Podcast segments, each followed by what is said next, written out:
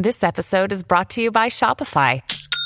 Forget the frustration of picking commerce platforms when you switch your business to Shopify, the global commerce platform that supercharges your selling wherever you sell. With Shopify, you'll harness the same intuitive features, trusted apps, and powerful analytics used by the world's leading brands. Sign up today for your $1 per month trial period at shopify.com slash tech, all lowercase. That's shopify.com slash tech. Sure. So this is a issue that arose in late November, early December. The software is called Log4j, and it is a piece of open source software, which means it's been floating around, publicly available for many years now in one form or another.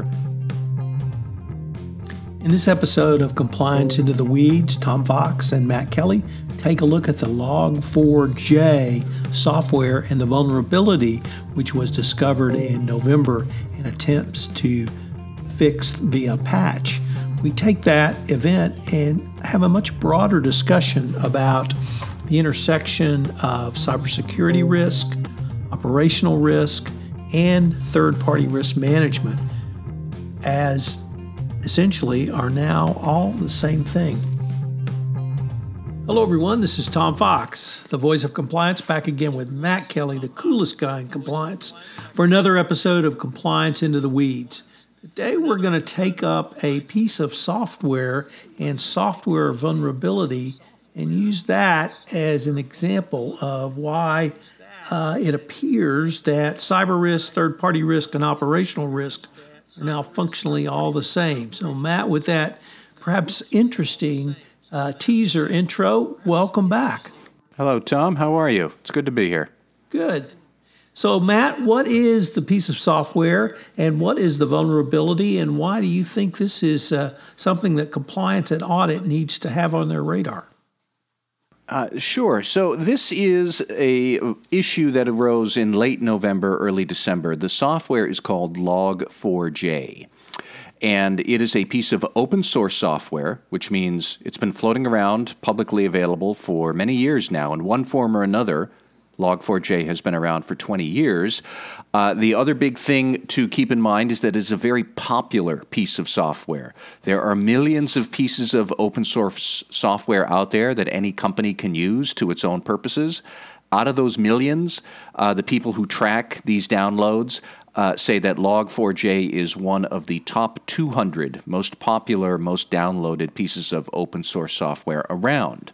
And what it actually does, as the name implies, is it uh, logs user activity on a system, on a website, on a web page, or something like that, and it logs it to a remote server. And that is important because you run Log4j, it logs all this activity.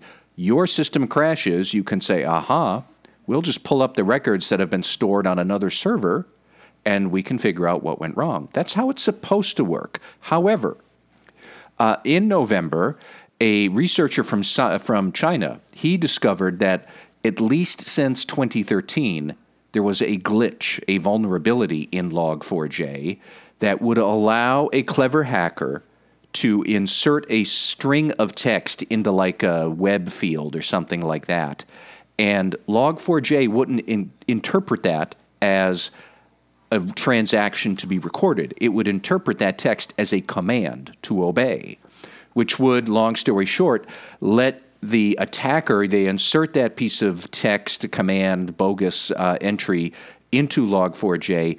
It connects your server back to a remote server controlled by the attackers who can then take over your system remotely and cause all sorts of mischief from there.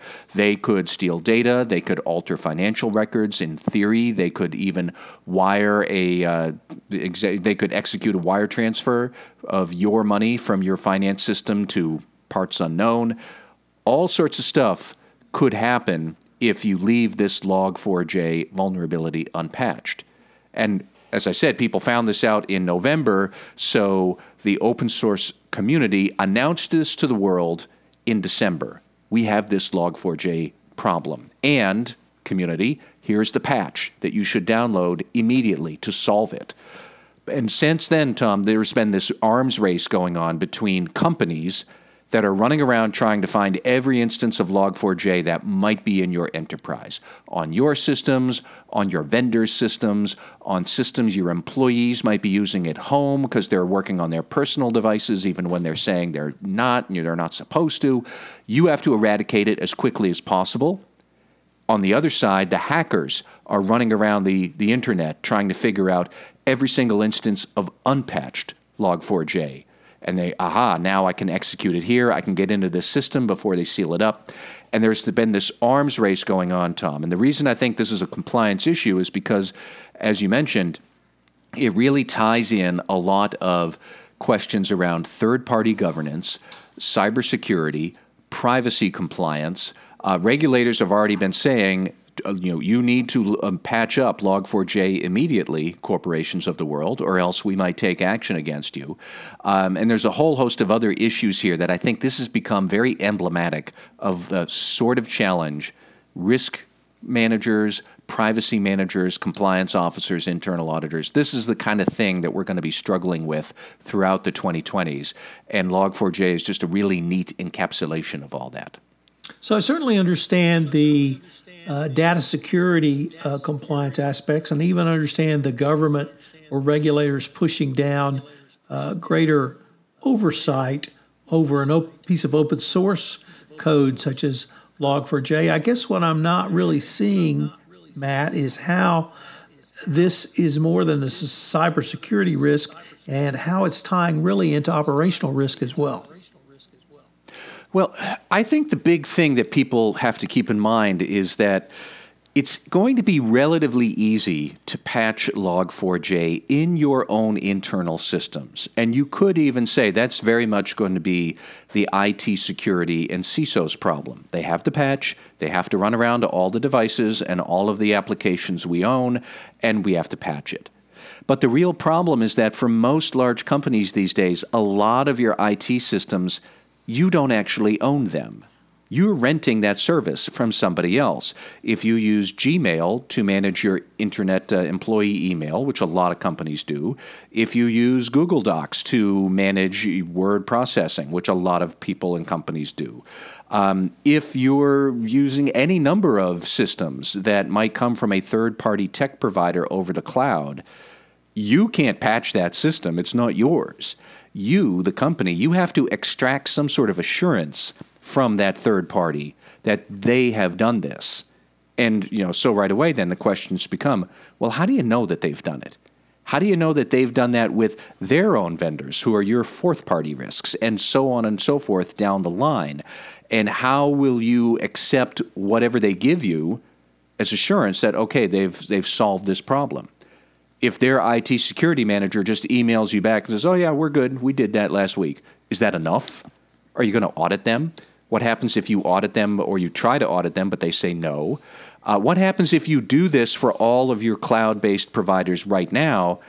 And then by the end of next quarter, you've got another three dozen cloud based providers.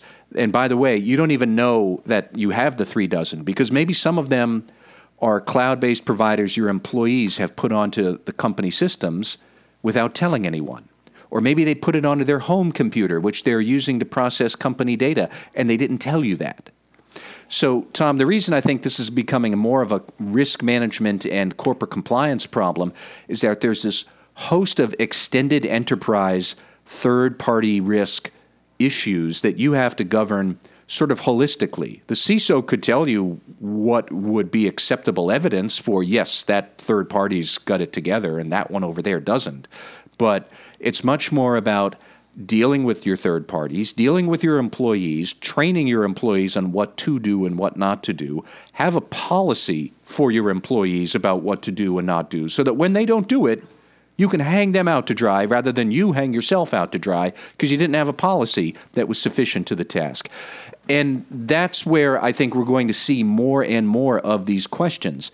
Tom, I think last year you and I maybe had one or two Into the Weeds podcasts about other sort of patch management vulnerabilities, weaknesses in ERP software that we had discussed that they came about last year where if you're not governing your software patches well, you really don't know if your IT system is trustworthy. This is the same sort of issue, but I think it underlines how if your IT systems and those provided to you by third parties, if those aren't governed well, you don't have a reliable IT system and you don't have a reliable third party risk management system. And that endangers your privacy compliance, your cybersecurity, your financial reporting, because potentially attackers could use Log4j to meddle with, you know, like your 10Q before you file it. Um, they could steal corporate assets from you. They could wire money away from your accounts. That would certainly be possible. That's the sort of challenge we're up against. How do you do all of this at scale with third parties when you don't even know exactly how many third parties might be in your extended enterprise because your employees are dealing with them, not necessarily just you? So, Matt, would it be appropriate for a chief compliance officer or compliance professional to utilize some of the tactics and skills that are used in a traditional compliance program of identifying uh, and then managing third parties through a variety of strategies, such as um, compliance terms and conditions and contract, audits, uh, monitoring, and managing the third party after the contract is signed to try to use that as a framework to begin to think through these types of cybersecurity risks? Or do we need to come up with some different type of framework? Well, no, I think what you're talking about is very good and correct, sort of at the abstract level. If we were going to write down the best practices, you should do all of that. I think the challenge a lot of companies are going to face and a lot of compliance officers is how are you actually going to do those things? Um, if a lot of people listening might have come from, say, the anti corruption world, and that's been your steady diet of corporate compliance concerns for the last 10 years, you know how you might perform an anti corruption audit. Um, you could look at their anti corruption training and you'd have the ability to assess that, yes, this works, no, this doesn't. We want more here. We're okay with this attestation that you're giving us. A lot of compliance officers know how to do those kind of things when we're talking around anti corruption.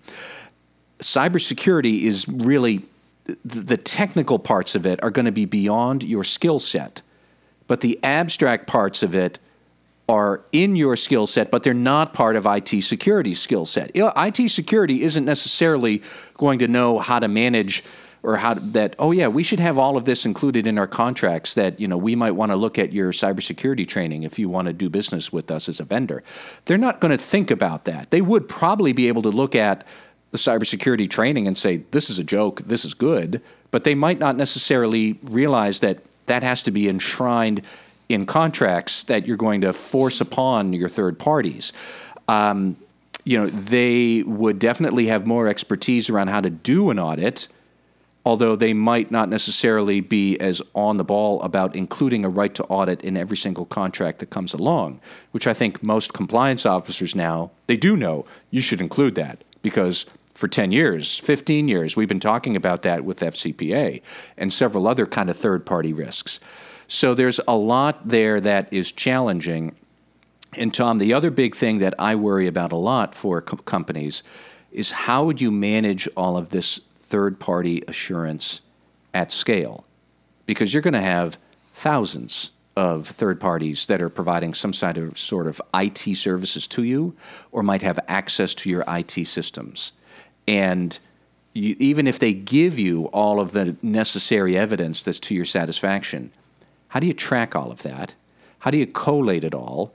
How do you put it all into a dashboard that could then be reported out to somebody else, to your board, to regulators? But more important than any of that, and more practically, is like all your customers are going to be asking you to do the exact same thing that you're asking your third parties. So how are you going to be able to give all of this Log4j assurance to your sales team so they can go out then and tell the sales prospect, yep, we got Log4j and all that other vulnerability issues. We got them all under control, so you can sign that contract right now. That's going to be really hard. And that's the kind of thing that increasingly we're going to have to need to, we'll need some kind of way to collate all of this third party risk a lot of it around cybersecurity, a lot of it around privacy, fair bit of it around anti-corruption as well, and maybe even say sexual harassment that might happen at your vendor that would reflect poorly on you from a reputation perspective. all of these risks. How do you collect them all when they're so different? How do you collate them all so that you can present to others that your third party risks are in check so you certainly, customer, now can do business with us because we won't pass any of those risks along to you. You're going to need a tech system. You're going to need a governance principle to guide all of that. And that's where I'm not sure we, um, we're too good on that yet. We'll be back with more compliance into the weeds after this quick message.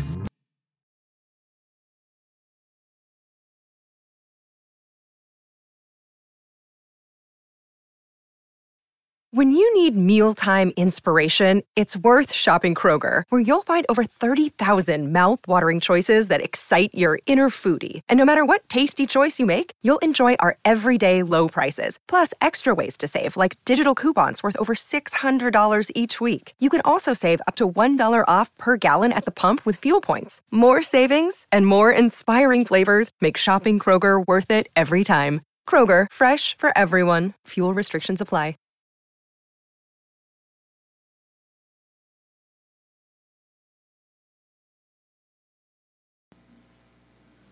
You also had a couple of other uh, concerns, or raised a couple of other concerns, Matt. One was around auditing. And we've talked about on prior Into the Weeds podcasts the difficulties involved in an audit program for third party risk management on the cyber side. But have you given more thought onto how you could wed the skills necessary to perform an audit with the technical skills necessary in an in a even more focused cyber audit? Well, I think that you'd have to lean on somebody outside of the compliance department. Uh, at a large company, I would say the people you could consult with would be the IT security people. Or if you have an internal audit team that's large enough, they might have an IT auditor. That person would probably know how to help out on this. Uh, you could use some sort of external consultant who would, I'm sure, for a reasonably outrageous fee, would be happy to provide you with expertise on how to structure an audit. Um, but you first will need to, the right to audit, and that's going to have to go in the contract. But even then, okay, so you've got the right to. Do you know how to actually do it? And you're going to need to tailor that audit to a couple of big broad things like patch management, vulnerability management, specific vulnerabilities. Log4j is the one we're using this week to point paint the example. There's going to be another one next quarter. There's going to be one after that next year, and so on and so forth. Um, but also, you'll need to think through what are the specific cybersecurity and privacy risks that I have that if the risk happened, my operations might break down, or if the risk happened, I'd have a compliance violation I'd have to think about.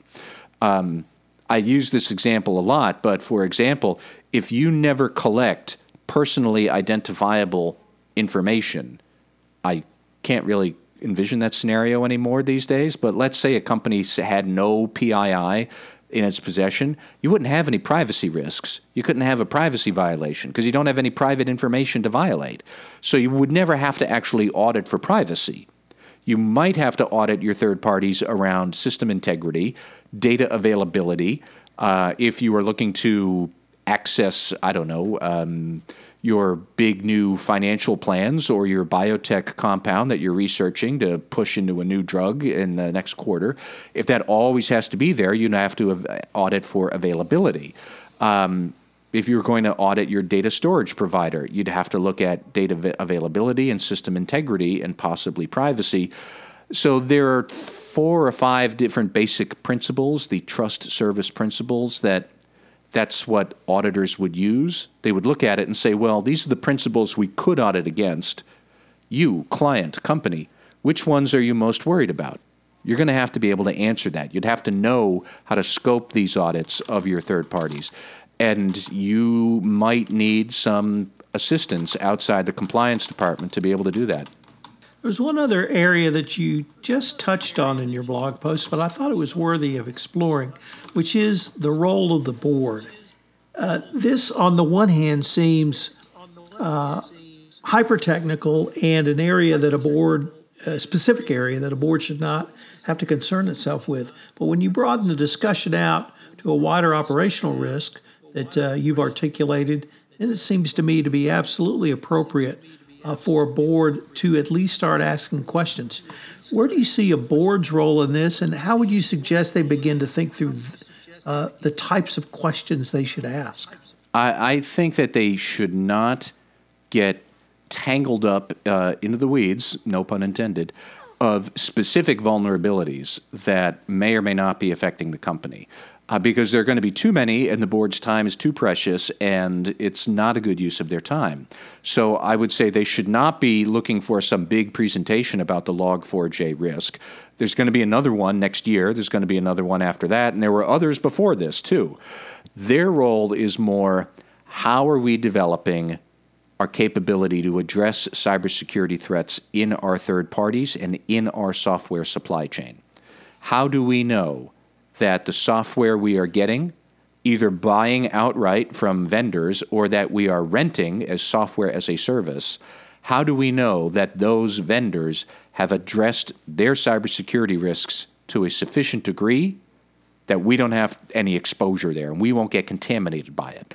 What's our process to do that? What is our thought process about how it should be governed? Who is involved in that? Because if it is outside the compliance department's expertise technically, how does the te- compliance department get that technical expertise?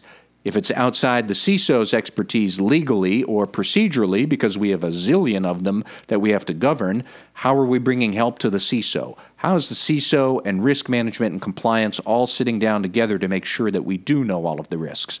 And then go from there. And that also does bring back what I'd mentioned earlier, Tom. A big part of this is going to be how you, the compliance or audit or risk manager or the CISO, how do you report all of this to others? because the board is one of those others. And they're not going to look for a long, detailed recitation of all risks and mediation, uh, remediation actions. They're just going to look for an assurance that, yes, we have this covered. And if you want to geek out on the details, we can. But, board, if you just want to see the big picture, here's that we have it covered and we have all the assurance we need. That's what they want to know. And are you going to be able to generate that kind of enterprise level report? Um, that's the kind of stuff that, as I said, we're going to need to figure that out by the end of this decade. We, we're going to need to figure it out by like the end of the week. We haven't done that, but these are the sort of problems that are going to keep recurring. Log4j is just emblematic of what is coming down the road. Matt, I'd like to end with uh, some questions around the way you ended your blog post, which was tying it to a commercial or business as opposed to business unit to a business question or business issue. And you uh, talk about how a first line of defense in taming your third party cybersecurity risks can be a competitive advantage. Uh, but more importantly, uh, if someone either wants to invest in your company, uh, that you want to access capital uh, through the capital markets, through a bank loan, uh, whether you're looking for a merger partner, you need to have a third party risks assessed and a program in place for uh, that type of exercise as well. And I was wondering if you might end with some thoughts on how do you see this playing out really from the commercial perspective? I think increasingly solving these problems is going to be a big competitive advantage. And the reason I think that is because all I hear from the tech vendors, and I, I talk with a lot of tech vendors these days, you know, they're all trying to sell solutions to be able to, so that you, the company, with their solution. You can demonstrate that you have third party risk in check. You know your third parties, you've made sure that they've taken all the remediation. And I asked them, well, you know, what is driving the demand in this? And figuring that it would be, well, the regulators are breathing down our necks. No, it isn't. A lot of the people who are breathing down the necks of compliance and audit professionals around this are the sales teams at your own company because they can't get a client to sign on the line unless the client gets some assurance that our third party risks are all taken care of. And so you're going to need not just transparency into your own risks so that you can pull together the right documentation, you can keep it stored, it is secured, and it's ready with a few keystrokes, but you'll need to provide that transparency to sales prospects. And the more you can do that, the more they are going to be inclined to deal with you rather than some other competitor of yours who has got no idea how deep your log4j problems go or if you've really patched it all up or you think you have and you got a bunch of emails showing that it is but you know nobody's going to accept that as gospel so those are the kind of things that i think are driving a lot of the need around cybersecurity and privacy risk right now compliance is part of it Because if you screw this up, you will have a compliance problem. You could have a significant compliance, privacy, or internal control over financial reporting problem. You can have a lot of that go wrong and lead to some very uncomfortable conversations with regulators. But even if none of that happens, if you can't demonstrate your abilities to a sales prospect, they're just going to go to the next guy down the line. And that's what's really going to drive this. And that's true whether you're looking for customers, whether you're looking for investors, business partners.